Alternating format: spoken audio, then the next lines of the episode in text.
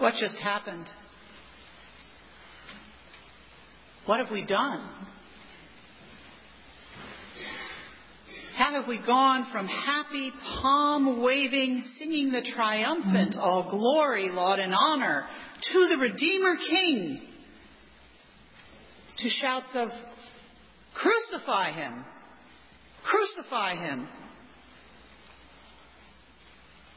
What just happened? What have we done?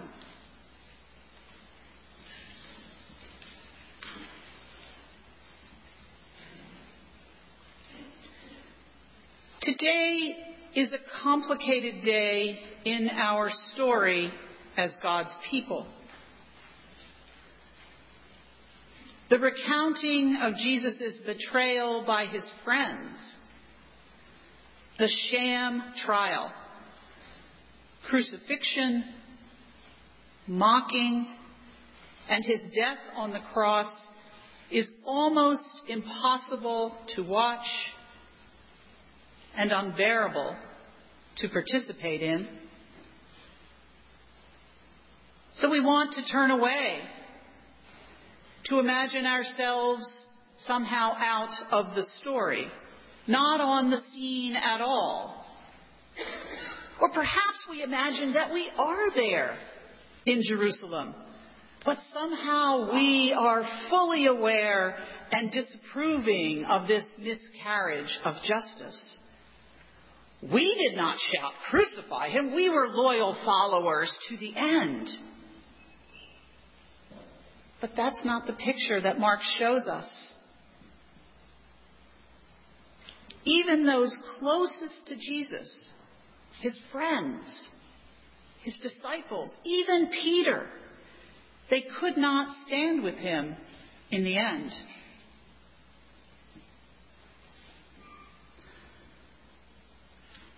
Walter Wink, former Auburn Seminary professor, explains it this way. He says, The cross exposed humanity's complicity with domination and political power.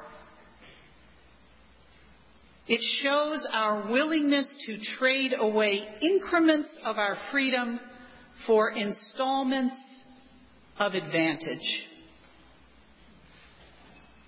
We trade away increments of our freedom for installments of advantage. I think it also shows that we are the ones who want to save ourselves, and we believe we can by casting others to the margins so we can have a leg up. We can see this today if we open our eyes to the system of mass incarceration, which disproportionately imprisons people of color. We see it when we acknowledge the fact that we allow hunger and homelessness to continue in the wealthiest country in the world.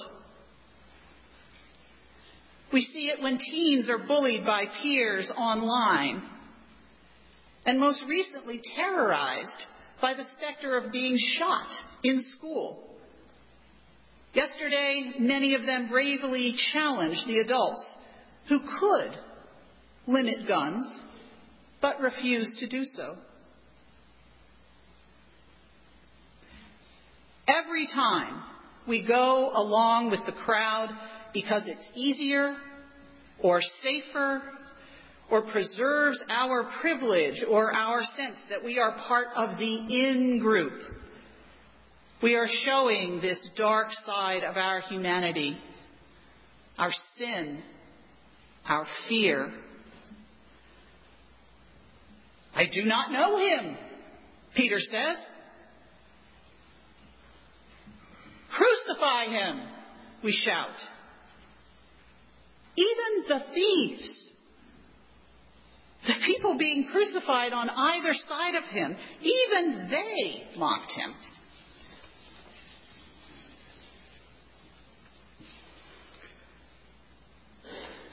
The cross shows us something else, too.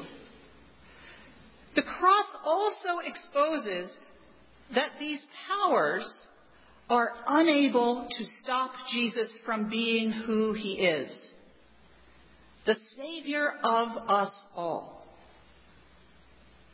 That day, Pilate, the crowd, the religious leaders, the Roman soldiers, they could not kill what was alive in him. Ultimately, earthly power, systems of domination, our betrayal, all powerless in the face of Jesus' silence. He refused to play by the rules we assume are the natural order of things. He is the kingdom of God drawn near to us. He came to us as one of us and died a violent and cruel death so that we might be saved in the end. Fearful, selfish, violent betrayers. We are the ones Jesus came to save. If that, if that is not humbling news, startling news, the very best good news there is, I don't know what is.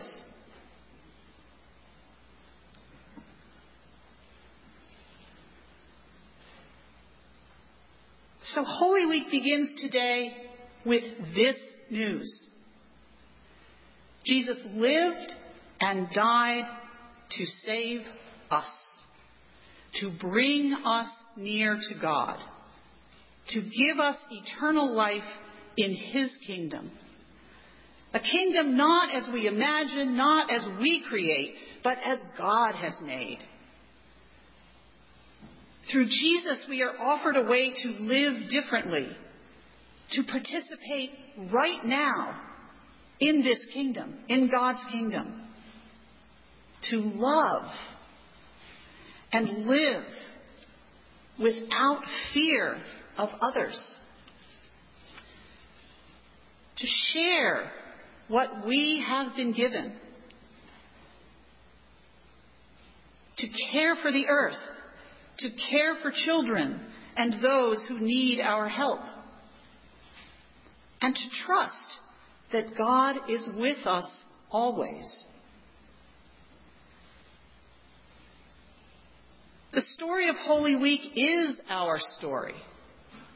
If we are able to embrace all of it, all of it.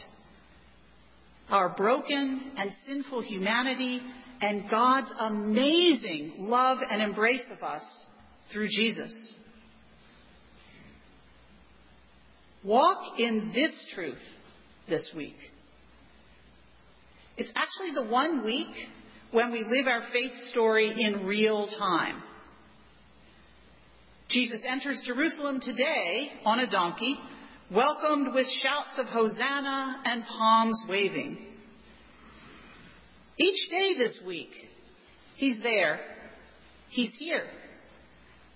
With his friends, sharing meals, washing feet, being anointed with perfumes, praying in the garden. And he invites us to join him on this journey of pain suffering, death, silence, despair, and yes, resurrection, new life. So don't skip the week and show up only for Easter joy.